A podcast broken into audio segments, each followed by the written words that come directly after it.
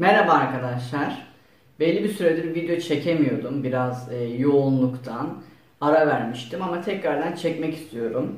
E, bu dönem e, çok güzel iki film izledim. Aslında tek film, iki versiyon izledim. Stephen King'in Hayvan Mezarlığı, Pet Cemetery isminde filmi. Biri 2019 yapımı, biri 1989 yapımı. Benim doğum tarihimde. E, bu iki filmi izlediğimde uzun zamandır zaten eğitimlerde, seminerlerde bahsettiğim bir konunun çok güzel işlendiğini fark ettim. E, hem bu filmi biraz yorumlamak istedim hem de bu film üzerinden biraz daha e, o filmin temel konusu olan ölüm üzerine konuşmak istedim. Hep beraber gelin bu filme bakalım. Şunu da söyleyeyim. Tabii ki film analizi olduğu için spoiler var. Ona göre izleyip gelin.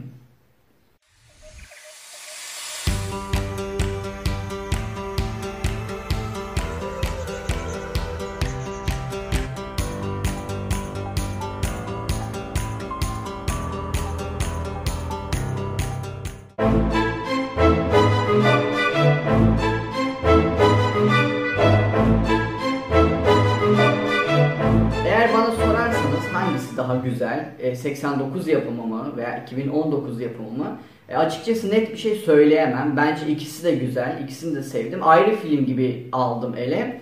Tabii ki 89 biraz daha orijinal işlenmiş şekilde, biraz daha detaylı. 2019 daha günümüzde hem teknolojiyle hem görsel efektlerle işlenmiş. E, ikisinde de sevdiğim taraflar var. Ee, örneğin e, 2019'daki kedinin oyunculuğunu sevmedim. E, 1989'daki kedinin oyunculuğu muhteşem. E, veya kedinin oyunculuğu değil de yönetmenin çekimi demem lazım herhalde. E, kedi güzel işlenememiş 2019'da. 89'da harika ama 2019'da da hem görsel efekt hem de o his daha güzel verilmiş bence. E, ben ikisini de beraber e, karıştırarak size anlatacağım. Sonları farklı ama e, içerdikleri anlam aynı. Ondan da bahsedeceğim. E, şimdi bu e, Stephen King'in e, Pet Cemetery filminde temel konu aslında bir ailenin e, yeni bir eve taşıması. Zaten Amerikan korku sinemasında bu çok yaygın veya korku edebiyatında çok yaygın.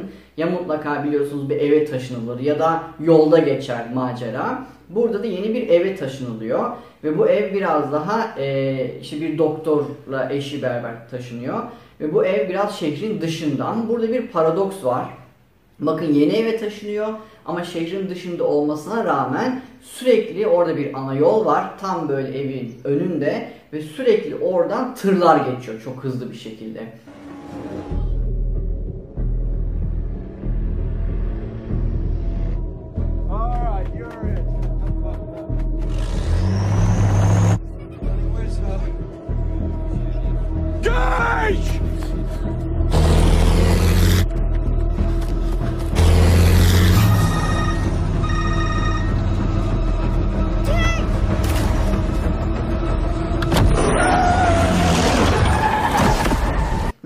Sessizlik, huzur e, anında bir anda yoğun bir gürültüyle beraber hızla geçen tırları görüyorsunuz. 89 yapımında bence bu çok daha iyi verilmiş bu motif. Ve ne görüyoruz burada? E, aslında burada o içsel huzuru arayışta kişiyi huzursuz eden bir olayı görüyoruz değil mi? Yani burada bir temel problem var eğer bunu sembolik olarak yorumlayacaksak. Kişinin yaşadığı bir içsel problem var ve bundan kurtulmak ve kaçmak için sessiz bir yere çekiliyor. Ama sessiz bir yere çekilse de içsel problemi devam ettiği için aslında bir nevi onu sorunun kaynağına geri çekiyor. Haliyle bütün filmde neyi görüyoruz? Aslında ana karakterin içsel dünyasında yaşadığı bir inziva halini fark ediyoruz. Bu inziva konusuna değinmiştim. Ee, yukarıda bir yerlerde bilgi olarak bırakacağım. O videoyu da izleyebilirsiniz. İnziva nedir? Ee, ve burada da bir içi dönüş, bir inziva ile beraber bir yüzleşme yaşanacak. Bunu zaten filmin başında anlıyoruz. Ve o tırlar içsel huzursuzluğunu, içsel yıkımını temsil edecek. Oradaki gürültüyü, oradaki tehdidi temsil edecek. Tabii ki burada ne adamın, e, tabii ki temel konu adam ve kadın ikisinin üzerinden işleniyor ama asıl adamı ana karakter olarak görüyoruz. Ne işlenecek burada? Ölüm. E, nasıl göstermiş Stephen King burada ölümü? Aslında e, pet cemetery değil mi? Hayvan mezarlığı olarak göstermiş. Ama hayvan mezarlığı yani tam Türkçe'ye çevirince olmuyor ama pet evcil hayvan demek. Aslında vahşi hayvan da değil. E, evcil hayvanların mezarlığı. Yani ne diyor? Biz e, mezarlığı, ölümü evcilleştirdik. E, onu dışladık ve onu farklı bir formata getirdik diyor. Çünkü 1989'da bu vurgu çok güzel yapılmış o versiyonda. Neler yazılmış? İşte "Ben- bana 50 dolara mal oldu demiş mesela bir kedi. Seni çok seviyordum. Çabuk öldü falan. Hep bencilce bir şey görüyoruz orada değil mi? Yani para üzerinden işlenmiş. 50 dolara mal olmuş. Veya işte bir e, derin bir yaz ve onun kaybı değil. E, bir nevi işte ben benim canım yandı gibi. Hali bizim ölümü, ölümü gözümüzde bencilleştirdiğimiz ve onu bir parayla kıyasladığımız, bize çok para kazandırdın diyor mesela bir mezarda. Bir eleştiri de var. Yani genel olarak filmde sonrasında ne oluyor? İşte önce bir kedi ölüyor. Ee, ve bu kedinin öldüğü süreçte tabii ki e, küçük çocuğu e, doktorun çok üzülüyor ve sonrasında da e, mezarlığa gömmek istiyor. Bir de orada yaşlı bir adam var, yaşlı bilgi adam. Her zaman bu yön gösteren ve macerayı başlatandır zaten. Klasik bir kahramanın yolculuğu motifinde görüyoruz burada. Yaşlı bilgi adam o bizim içsel dünyamızda, inzivamızda bize gidilecek yolu gösterendir. Hali e, Hızır arketipi diyebiliriz buna. E, daha Anadolu kültüründe e, karşılığı olan nereye götürecektir bizi? Yaşanacak olaya öyle değil mi? Hızır'ın e, motifinde de ne vardır? Kur'an'da geçen e, ve hikaye olarak da yoğun olarak bildiğimiz e, mesela işte bir bebeğin de ölümüne sebep olabilir. E, çünkü o bebek hayırlı bir evlat olmayacaktır. Bir geminin batmasına neden olabilir. Oradaki gemideki kişiler ölmesin diye. E, yani e, iyi şeyi de getirebilir hayatımıza, kötü şeyi de getirebilir. Önemli olan iyi kötü olması değil, hayırlı olması gibi bir fikir vardır. Yaşlı bilgi adam da aslında bunu çok güzel yansıtır. Bizi bir yola sokar ama o yolda ne başımıza geleceğini bilemeyiz. Ama gelecek olan şey bizim iyi hayrımız içindir. Bizim olgunlaşmamız içindir. Bizim bilgeleşmemiz içindir. Şimdi burada da yaşlı bilgi adam e, kıza verilen bir söz var. Yine bu vurgu 89 yapımında daha iyi işlenmiş bence. Ve o söz sebebiyle hayvan mezarlığına götürüyor. E, ve o hayvan mezarlığına gömüleceği sırada bir bariyer görüyoruz. Şimdi bir 2019'da e, masklarla beraber bu e, güzel işlenmiş bence. Yani e, o e, hayvan mezarlığının görünümü oradan o işte orada bir çit var, bariyer var. Oradan arkaya geçmek yasak ve masklar takılıyor. Çocuklar masklarla bir seremoni yapılıyor. Nedir mask? Aslında bilinç dışın alemine geçiş temsil ediyor öyle değil mi? Bir de hayvan maskı varsa şamanik bir gönderme var orada.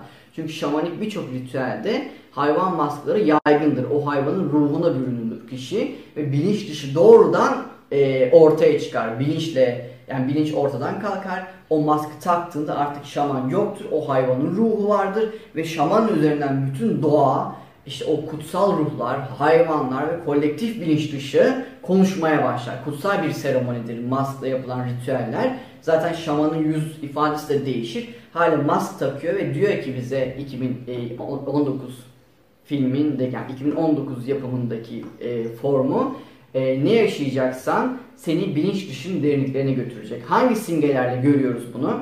Bakın pet semeteri var, hayvan mezarlığı var. Sonra bir bariyer var ve bariyerin arkasında da bilinmeyen bir diğer var. Zaten filmin kırıldığı noktalardan birine genç bir delikanlının ölümü değil mi? Vahşi bir şekilde ölüyor. E, hatta ne kafasının yarısı açılıyor, beyni gözüküyor falan. Ve bu bir hayalet olarak e, bizim ana kahramanımıza dadanıyor. Şimdi ana kahraman 2019'da daha güzel bence işlenmiş. E, niye daha güzel işlenmiş diyorum? Çünkü e, bir e, pozitivist ve rasyonel bir adam olarak gösteriyor. Yani ölümden sonra yaşama inanmıyor, yok oluşa inanıyor, ölümü reddediyor. E, haliyle e, daha katı bir görüş var. E, ölümü bir reddediş var. Öyle değil mi? Ölümü kabul etmiyor. Ölümden sonra yaşam yok diyor. Ölüm onun için sadece biyolojik bir son buluş hali. Ama kadın için yani eşi için ölüm dehşet bir şey. Hal iki elden gidiyor film. Biri ölümü reddediş, bir de ölümü e, güçlü bir şekilde e, kötülükle, şeytanlıkla, e, kötü bir sonla e, bitirme olarak görülüyor. Yani ilk, zaten bu toplumda nedir? Bu şekilde görürüz. Ya ölümü reddediyoruz değil mi? Ya ölümden sonra yaşam yok. Ölüm saçmalık ya da ölüm bizim için dehşet bir şey. Ölüme karşı bir fobimiz var kolektif olarak. Filmin temel konusu da bu zaten. Ve bütün film boyunca ana kahramanın gölgesi olarak, gölge arketip diyor Jung buna, hayaleti görüyoruz. Ve hayalet sürekli onu ölümle barıştırmaya çalışıyor. Zaten bütün filmin konusu ne olacak? Ölümle barışmak. Ölüm, ölümü kabul etmek olacak. Ne diyor orada ana karakter? Burada diyor bir şey var, e, bariyer var yani hayalet ve oradan arkaya geçme. Orada ölüler yürüyor. Nedir o bariyer biliyor musunuz? Bilinçle, ne o bilinç? İşte o huzurlu ev ve oradan geçen tırlar e, ve aynı zamanda pet cemetery, evcilleşmiş ölüm. E, kabul edilmemiş ölüm. O bariyerin arkasında bilinç dışı var. Yani ölümü doğrudan kabul edeceği kendi iç dünyası var. Asıl yüzleşmeyi o bilinç dışında yaşayacak. Haliyle bize e, film nereye götürecek? Kişinin iç dünyasını o bariyerin arkasından götürecek. Zaten bariyer bir sınır olarak çizilmiş ve hep ne diyor? Orada ölüler konuşuyor. Orada ölüler yürüyor. Orada yaşam var. Ne var? Ölümden sonraki hayat var. Ve en nihayetinde oraya geçiyor ana karakter. Niye geçiyor? Çünkü e, kedi ölüyor ve yaşlı bilgi adam diyor ki yaşlı adam e, kızın üzülmesin buna bir çözüm bulalım. Ve oraya geçtiğinde neyi görürüz? Bir kere bataklık, sisler var. Öyle değil mi? Artık bilinç dışının diyarında, öte alemde, bilinmeyen diyarda, e, ölümün diyarında. Orada fısıltılar var, ölüler konuşuyor, e, kemikler var. E, ve orada bir mağara e, sembolizmi var değil mi? Böyle bir e, merdiven var. Bir mağaradan geçip kayalıklardan gidiyorlar. Ve kayalıkların üzerinde bir çok eski bir ritüelistik mezarlık var. E, 2010 e, 2019'da güzel anlatılmamış bu ama e, 1989 yapımında çok güzel işlenmiş bu. E, ve bakın niye çok güzel işlenmiş? Çemberler var. E, 2019'da da spiral sembolüyle işlenmiş. Ölümün sonsuzluğu, çember, ölüm e, ve yaşam döngüsü, ölümün ve doğumun iç içe oluşu işlenmiş. Şimdi buradaki problem ne? Buradaki problem aslında ölümü kabul etmemek. E, buna biraz girmek istiyorum. Sonra filme geri döneceğim. E, şunu da eklemem gerekiyor. Ne zaman oluyor bu kedinin ölmesi, dirilmesi falan? Öncelikle 31 Ekim'de başlıyor öyle değil mi? Çünkü mask takıyorlar, e, Halloween yani Samhain, Cadılar Bayramı. Bu 31 Ekim tam olarak iki dünya arasındaki perdelerin inceldiği zamandır. E, birincisi 31 Ekim'de geçiyor. İkincisi e, Şükran Günü'nde, Kasım'da. İşte bu Ekim ve Kasım süreci e, birçok gelenekte ölüler zamanı diye geçer ve iki dünya arasındaki perde incelir. Yani öte alemdeki ruhlar bu aleme geçer ee, ve bu alemdeki insanlar da eğer farkındaysa ruhlarla görüşebilir, konuşabilir. Yani ölümü kabul etme günüdür.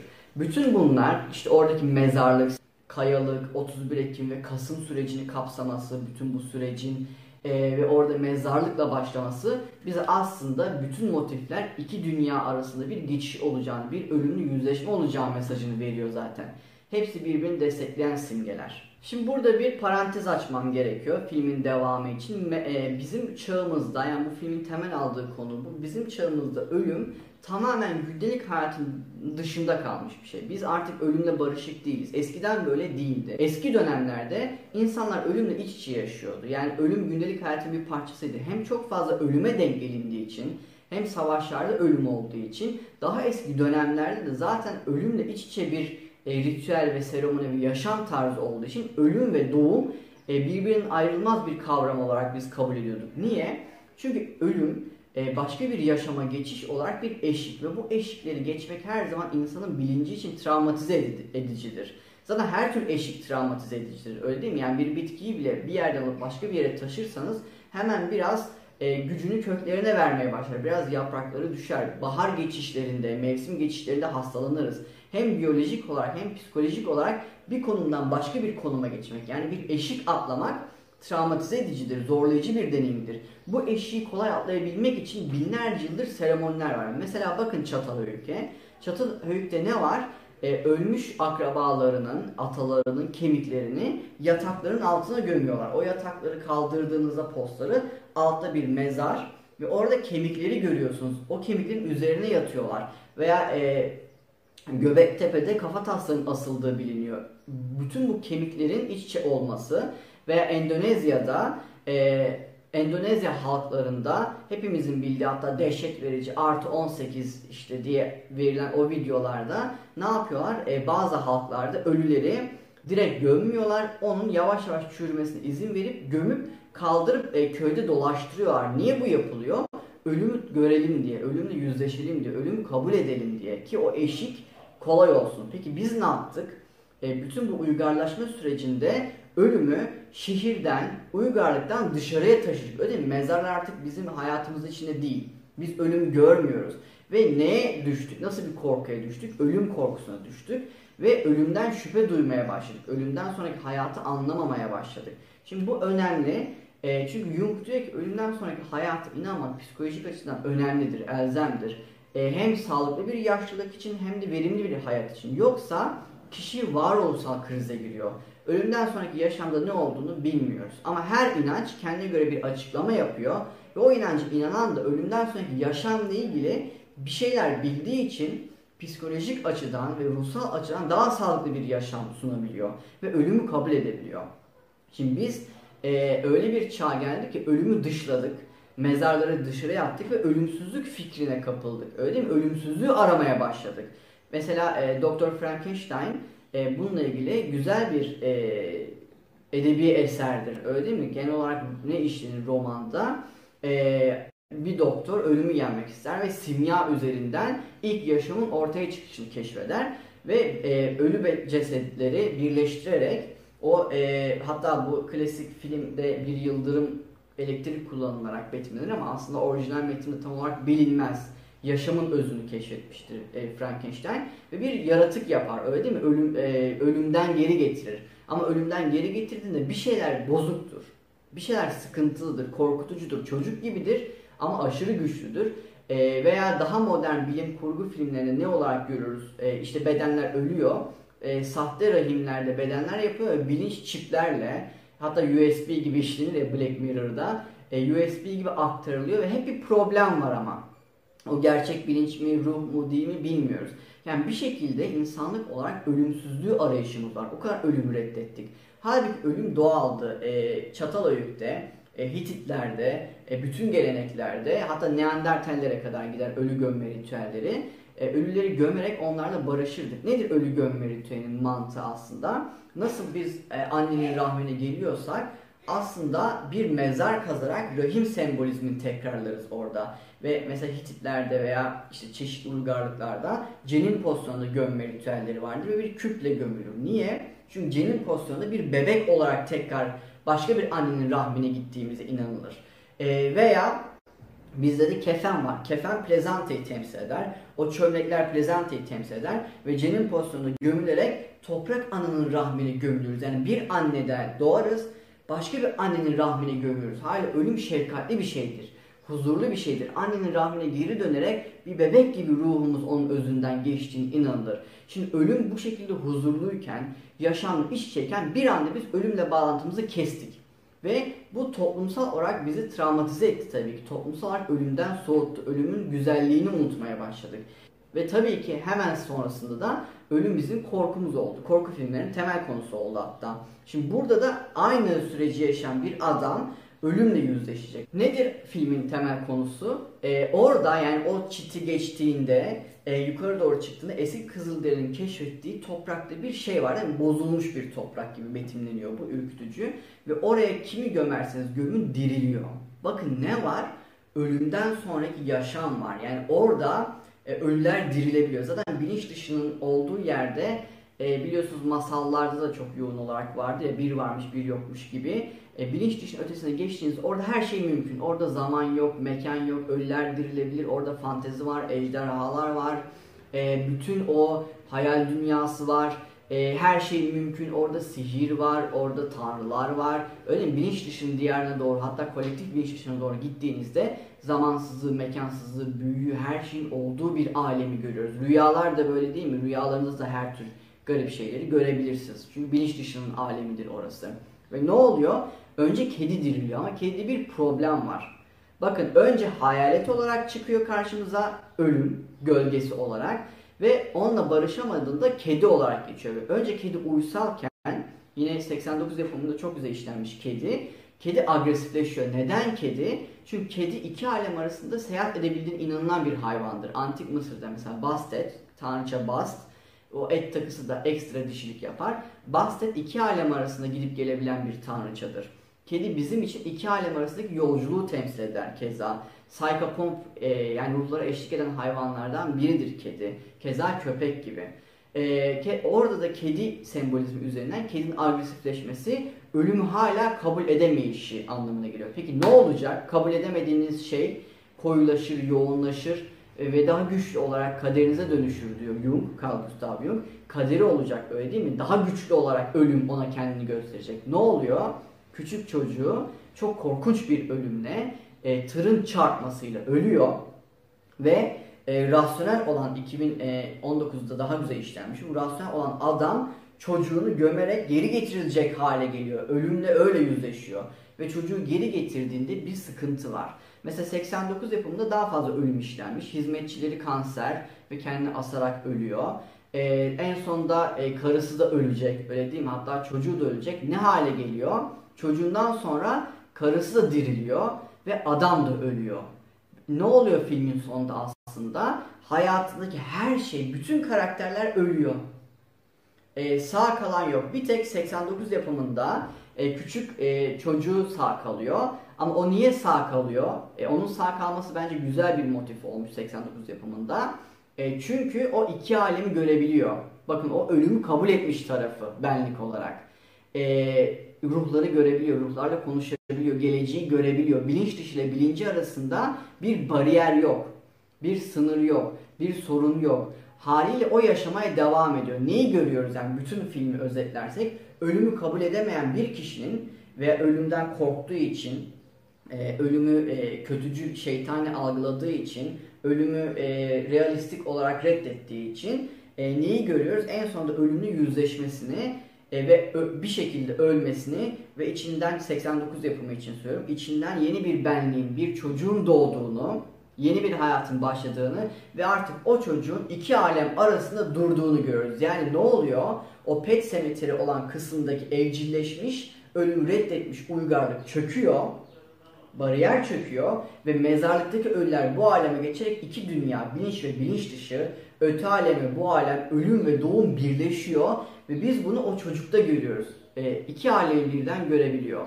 89'da o yüzden yaşar halde.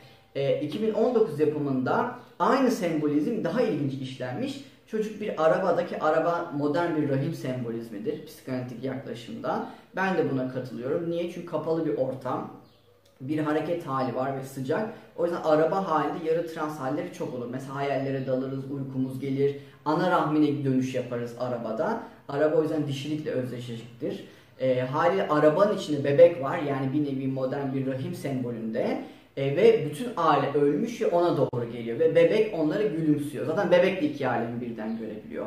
Ne olursa olsun ister bebek ister çocuk en sonunda e, bir bebek sembolizmiyle, bir çocuk sembolizmiyle beraber iki dünya arasındaki sınırı anladığını görüyoruz. Bu açıdan ölümü görmek, ölümü kabul etmek ile ilgili güzel bir film. Masallarda ölüm e, o yüzden çok güçlü bir şekilde işleniyor. Belki bir e, şeyde de bir konuda da masallardaki ölüm motiflerini inceleyebiliriz. Onu konuşabiliriz. E, özellikle çocuklara e, böyle masalları ben öneriyorum. Korkmamak gerekiyor. Yani çocuklar mutlaka ölümle karşılaşıyor bir şekilde.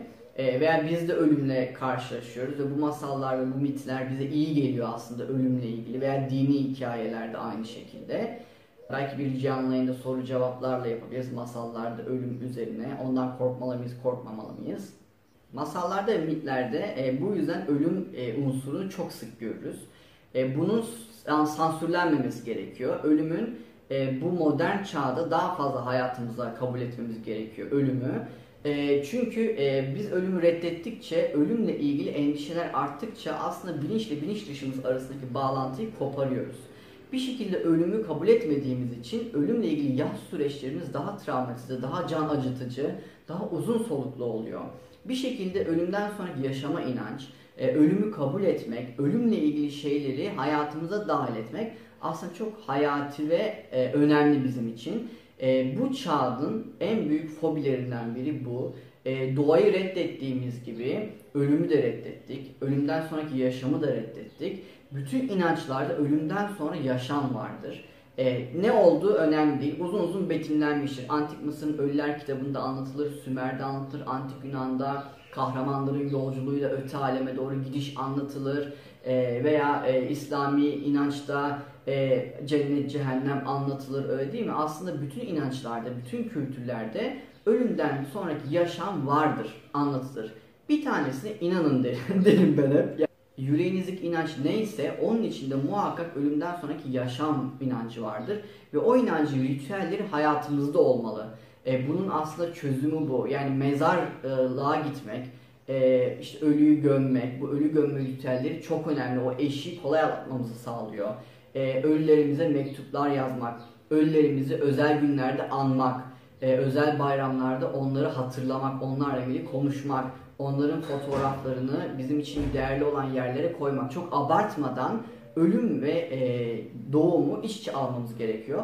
Bununla ilgili çok güzel bir animasyon da var Coco diye. E, öneririm. E, Meksika yerlerinin inançlarından baz almış ama neredeyse işte 31 Ekim'e tekabül eden yine e, Santo Merte ölüm günü, ölümün e, yani kutsal ölümün bayramı. E, aslında o e, bütün inançlarda var. O yüzden Stephen King'in filmi üzerinden de biraz ölümün güzelliği ve dinginliğinden bahsetmek istiyorum. Eski inançlarda ölüm acılı bir şey değil, kötü bir son değil, huzurlu, başka bir aleme geçiş aslında. Yeni bir doğum.